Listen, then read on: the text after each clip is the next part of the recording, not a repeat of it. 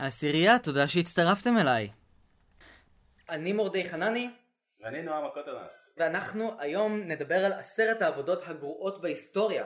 שגם לשנינו יש מה להוסיף, אבל אנחנו העדפנו לשים את עצמנו רגע בצד. תשמע, אני לא יודע מי יכול לעבוד בעבודה יותר גרועה ורווחית ממה שאני עבדתי, אני הייתי בעברי נהג ריקשה. באמת? כן, הייתי מרוויח איזה 500-600 שקל לערב. זה לא רע. נכון, זה היה איפה ב-2006. נרשמים? אה, זה כבר לא כל כך קיים, זה היה בנמל כשזה רק, אה, רק התחיל. אז אה, אנחנו נצא לדרך עם המקום העשירי שלנו.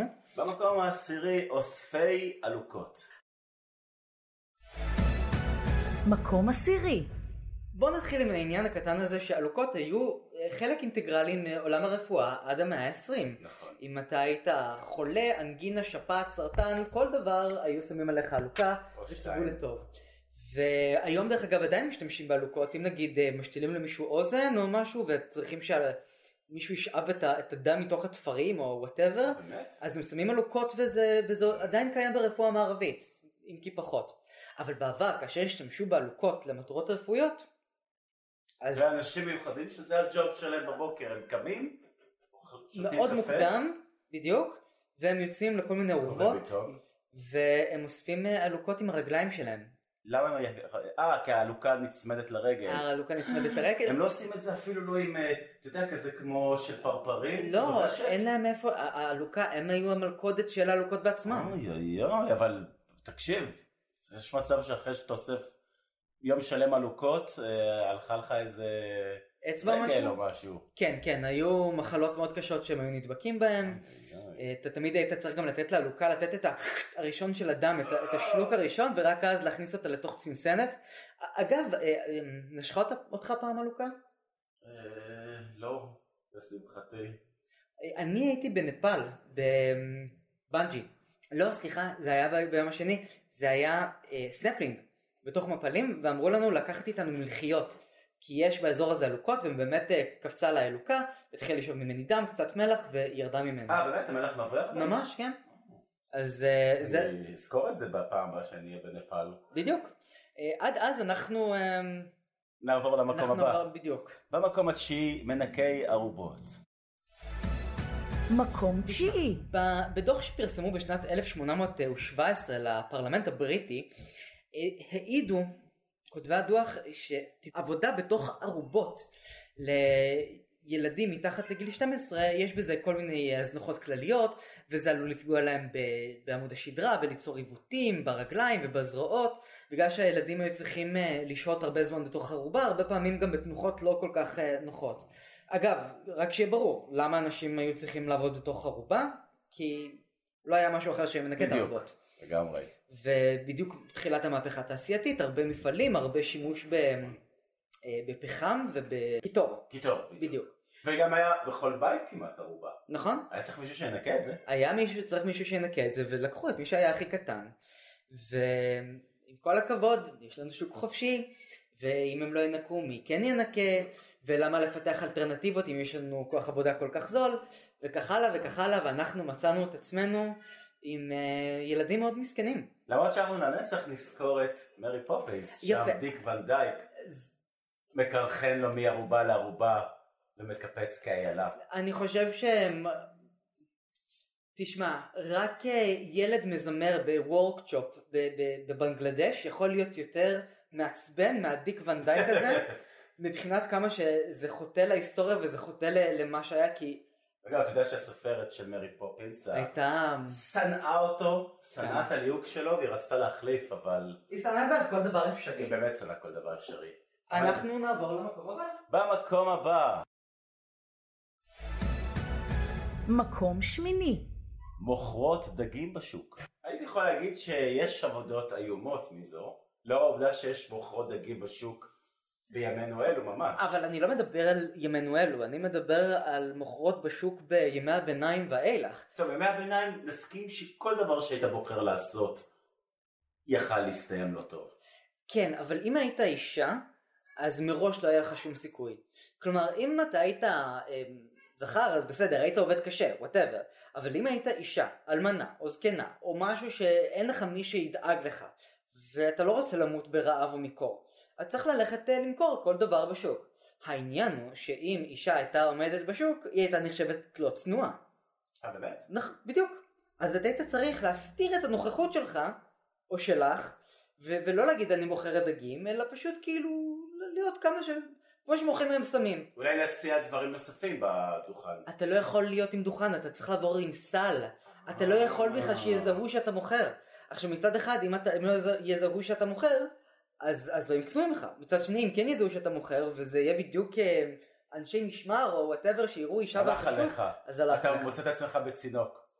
היו שם. עונשים נוראים לנשים שהיו אה, מנסות למכור אה, בעיקר דגים, by the way, אני מדבר על בריטניה ממה שאני קראתי לפחות, זה היה מקצוע רווח, הדבר- דגים. אותי הדבר שהכי מפחיד בימי הביניים, בהקשר של ימי הביניים, זה מה היה קורה אם הייתי חי אז וצריך לעבור טיפול שיניים. אה, עד לפני 100 שנה בערך, לגמרי. עד המצאת ההרדמה המקומית.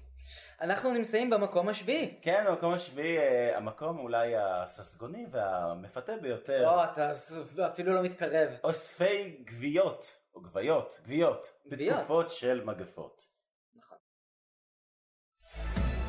מקום שביעי. אני ימי הביניים וצפונה. אנחנו עדיין עם ימי הביניים וצפונה, אבל אנחנו כאן, חילקתי את המקום השביעי ל... ל...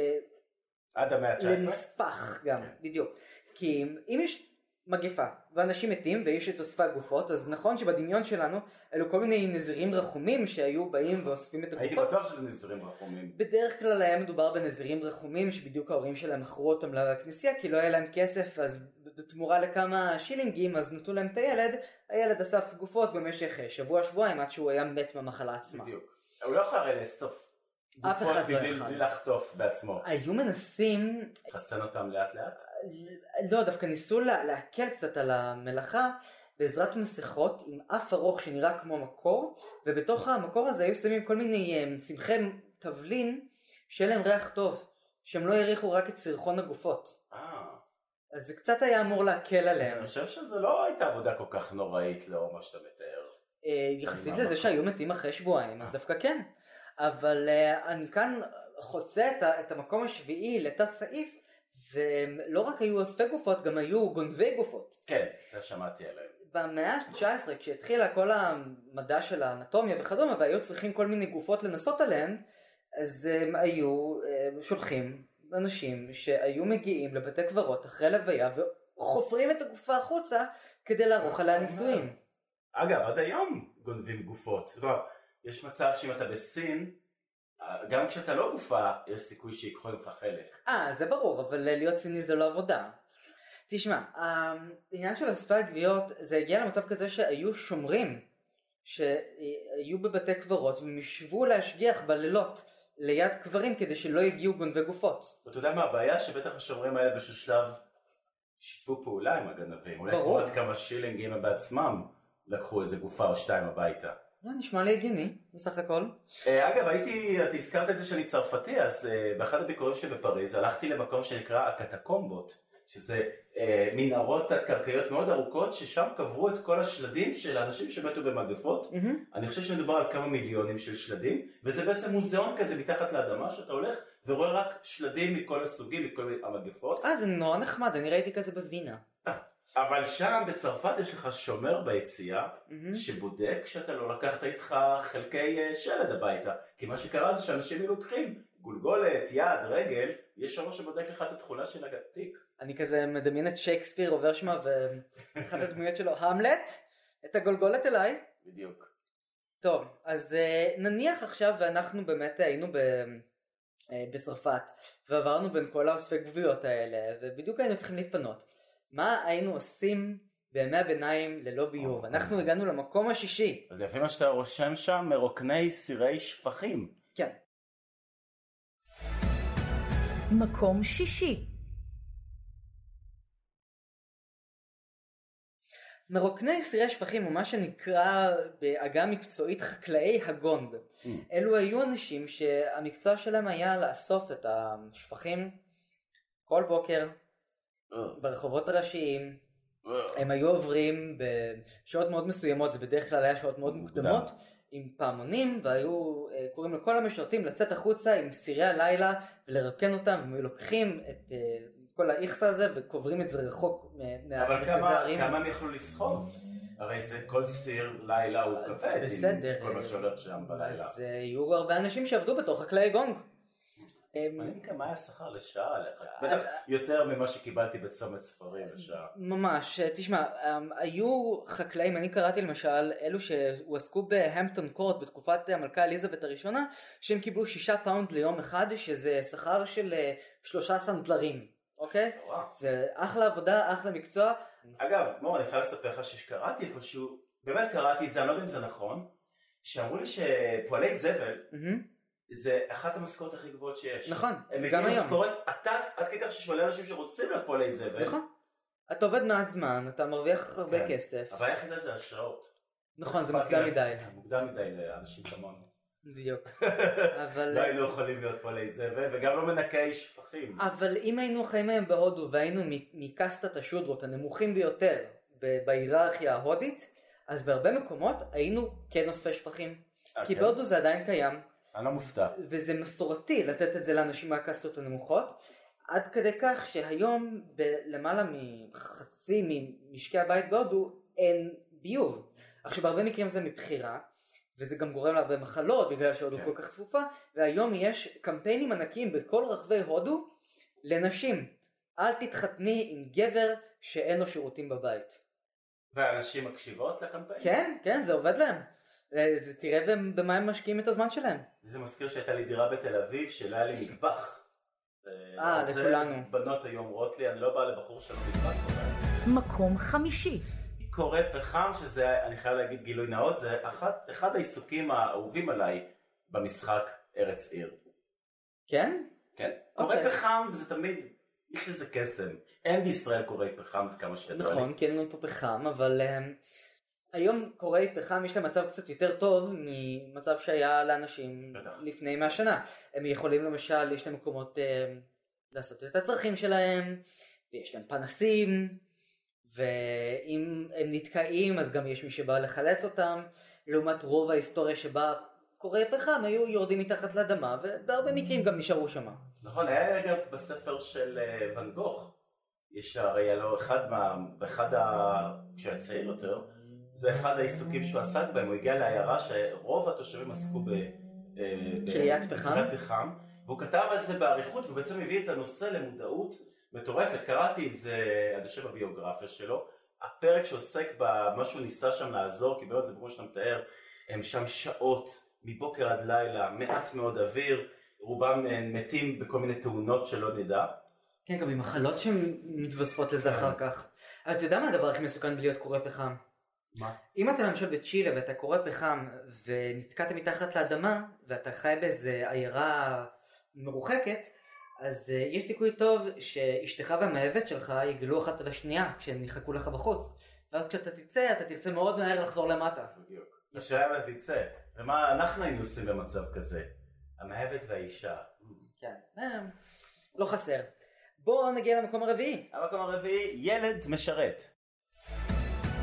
מקום רביעי.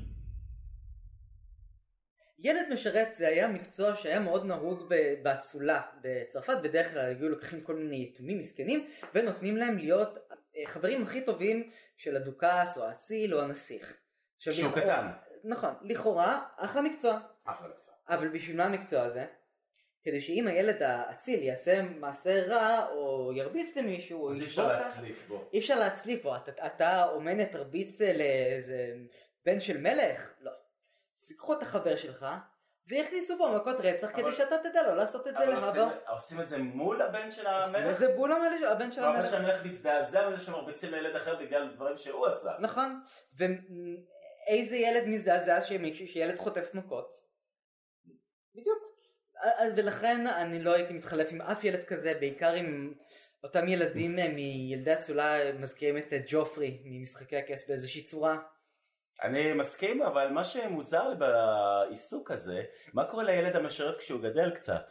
הוא הופך להיות סוג של... אה, שולחים אותו לצבא בדרך כלל. כן. תראה, מיינקת היו משאירים אותה עד, עד יומה האחרון בארמון. ילד משרת בהרבה מקרים היו שולחים אותם לצבא. זה לא שהוא קיבל איזה ג'וב אחר, גם לתפעל את ה... לא. את ה... להיות החצרן של המלך, או כלום. מתפעל משהו. אתה בהזדמנות הראשונה, אתה בלי הסכם קיבוצי, עף החוצה. אז הגענו למקום השלישי, חולבי נחשים. מקום שלישי. חולבי נחשים זה מקצוע שחוזר על עצמו גם באפריקה, גם בהודו, גם מתכוון לכאלה שמוצאים את ההרס כדי שישמש כנוגדן. או כנוגדן או כרעל. וזה. משהו שגם הש- השתמשו בזה הרבה ברפואה אלילית וכדומה, ובכל פעם ובכל מקום, אה, מה שאני קראתי לפחות, תמיד זה אותו סיפור.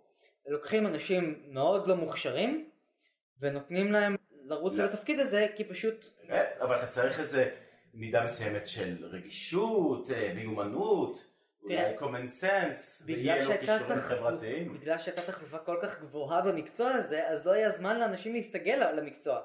אתה היית במצב כלכלי כל כך נמוך, אז היית צריך להיות אה, לוח... או לוכד נחשים או חולב נחשים, ברוב המקרים אתה אפילו לא ידעת איך עושים את זה. היום יש אה, כל מיני ציידי נחשים ולוכדי נחשים שבאמת לומדים להתרגל לניסיובים, מזריקים לעצמם מהארס מהול במלא מים, עד שמתרגלים להרס של הנחש. אבל אתה יודע איך זה קורה? איך אתה חולב מהנחש את הרעל שלו? כן, היום אה, אתה פשוט מוציא את הארס, לוחץ לו על, הראש, מעל איזשהו כוס מכוסה באיזה? גומי. כן, אתה ממש מוציא את הטיפות של הארס, אה, וזה דבר נפלא מבחינת רעלים ודברים כאלה, אם אתה רוצה להרוג מישהו, זה נהדר. אבל אה? עד שהיית מצליח אה, לשאוב את הארס הזה כמו יש מצב שצריך, שכבר אתה היית זן. בדיוק. ועבודה עם אחד ה... תראה, רק המקום השני שלנו, יש בו יותר... אה, כן, אני רואה שזה משהו שאולי בישראל כן קיים, אבל בטח הצבא היה עושה את זה. מקום שני, מפני מוקשים. מקום שני. בדרך כלל המקצוע של מפנה מוקשים זה, זה למצוא את מי שיפנה את המוקשים בשבילך. כלומר, אם אתה באנגולה, אז אתה שולח שם איזה... חבורת ילדים. בדרך כלל אתה יורה באוויר, נותן להם לרוץ בשדה פתוח, ואז אתה נותן להם אה, לדרוך על מוקשים ולפוצץ אותם. יש מקומות שהם שמים שם כל מיני פרות או דברים כאלה, אבל יש גם, אה, אם ניקח, אתה יודע, לא מדינות עולם שלישי, לא לאוס או אה, סומליה או קונגו, אלא מקום כמו הבלקן, ששם אתה רוצה להתקבל לאיחוד האירופי, ואתה לא יכול בדרכים לא הומניות לפוצץ מוקשים. מצד שני, מי ש... מי שמפנה מוקשים שם, אז אלו אנשים שהם עושים את זה באופן אה, מקצועי, אבל הם לא... אין להם את הידע התיאורטי כמו שיש לה- לחיל ההנדסה בישראל. ולכן רק זה הולכים באמת לשדה מוקשים וברוב המקרים הם מאבדים שם רגל יד או את הכל גם יחד. ממש כל מיני דרכים כאלה עקיפות אה, לנסות לפוצץ אותם, זה בהרבה מקרים נגמר די רע. וזה משהו שחוזר על עצמו תמיד בכל ההיסטוריה. אני הייתי בלאוס ושמעתי שם על המפנה מוקשים, ואני הייתי בקמבודי ושמעתי שם על מפנה המוקשים, ויש להם אפילו מוזיאון למוקשים. מה אתה אומר? וממש, ובאפריקה, ויש כאלה בברזיל, וזה תמיד אותם סיפורים, זה תמיד אותו איזשהו חזון בהתחלה, לפנות כמה שיותר מוקשים, אבל אז אתה מגלה שזה בלתי נגמר. תדע לך שבהרבה מקומות, גם בישראל, יש מוקשים שהם כל כך הרבה שנים במקום שם שזה מסוכן לפנות אותם, גם עם ציוד מקצועי, אז פשוט מגדרים את המקום ולא נותנים לאף אחד להיכנס. אף אחד לא יתעסק עכשיו בלפנות אותם. בטח לא חיל ההנדסה שגם ככה אוכלים לא מעט כאפות. ובמקום הראשון, הבורסקאים. כן, בורסקאים, או באנגלית טנרס, הם, הם אלו שהיו מעבדי אורות. עכשיו, בורסקאי זה מקצוע לא כמו כל המקצועות שאנחנו דיברנו עליהם עד עכשיו, פחם, האמת שקורא פחם דווקא היה כן מקצוע שעבר מאב לבן, כן. אבל אה, כל מיני אוספי גוויות ומוחות דגים ומנקי ערובות וחולבי נחשים, אלו היו מקצועות מזדמנים שאם היית במצב. נורא מספיק, אז היית נקלע ללהיות... אבל אה, זה נשמע משהו שצריך להגיע אליו אה, זה משפחות היו אה, עושות את זה. עכשיו, למה זה מקצוע כל כך נורא? כי אור של אה, בעלי חיים, כשאתה מאבד אותו, במשך רוב ההיסטוריה, עשית את זה עם שתן אנושי. וזה היה מצחין ברמות מטורפות, המשפחה שלך תמיד חייתה בשולי הערים, תמיד היית במצב החברתי הנמוך ביותר, תמיד היית יכול להתחתן רק עם המסכנה ביותר שחייתה באותו רגע, מקום. אבל השתן לצורך חיטו- חיטוי בעצם? אה, לצורכי חיטוי וחמצון וכל מיני שטויות כאלה ולהסיר את השערות והציפורניים ו- ודברים אם כאלה. היית עושה את זה עם השתן של עצמך? אה, מעניין. כן ולפעמים היית גם קונה מאנשים את השתן שלהם. זה יכול להיות אחלה מקצוע. מוכר שתן לבורסקאים. בדיוק. זה הייתי מוכן להיות. או אורולוג, או רופא, אה, אחות אורולוגית. בכל מקרה, אה, וזה מקצוע שבאמת עבר מאב לבן, ובדרך כלל היו המשפחות ה- כאמור העניות ביותר, וגם צמר. היו בתקופות ארוכות בהיסטוריה היו מנקים בעזרת שתן. אבל זה. נשמע כמו עיסוק שהוא כן מכניס, כי כולם צריכים אורות. נכון, אבל- אבל, אבל, אתה דן את עצמך ואת משפחתך לחיים של בדידות. ו... זה לא שונה בהרבה מאיך שאני חי עכשיו. אה, נכון, אבל אה, לפחות אתה יכול לפתוח את החלון בלי להיחנק. אם אתה בשכונת שפירא, תלוי איפה אתה נמצא. זה נכון, זה נכון. אמ, אה, תשמע, אנחנו... זה, זה באמת מסוג המקצועות שעל זה נאמר, אני לא זוכר איזה סופר אמר את זה, שנשים שהן היו במצב רע ומזעזע ויפות היו יכולות להיות זונות, נשים אה, במצב כלכלי מחריד שהיה להם קצת פחות כסף, הן היו הולכות להיות אשת בורסקאים. או כובסות דרך אגב, שגם זה היה בתחתית הסולם החברתי. אגב, דיברת על שתן, אנחנו חייבים להזכיר את הסוד הנצח הכמעט מוזכר תמיד בראיונות עם דוגמניות מפורסמות. פעם זה היה נהוג, הן היו מספרות מה סוד היופי שלהן, ורובן גילו, או חלקן גילו, שהן היו שותות כוס שתן של עצמן אחת ליום. מה זה צופית גרנט? מאיפה אתה שמעת את הדברים אני האלה? קראתי את זה איפשהו, אני אמצא את המסמך ואני אשאר לך. תמצא לי את הרפרנס אחרת אה, אנחנו מאבדים את הזיכיון שלנו ב iTunes. בדיוק. תודה רבה נועם, אתם מוזמנים לעשות. לנו לייק בפייסבוק. אה, ולהמשיך להאזין לפודקאסטים שלנו. ותדרשו שכר ראוי על העבודה שלכם. אה, בישראל בשנת 2000 וכמה אנחנו? 19? כן. תמשיך לחלום.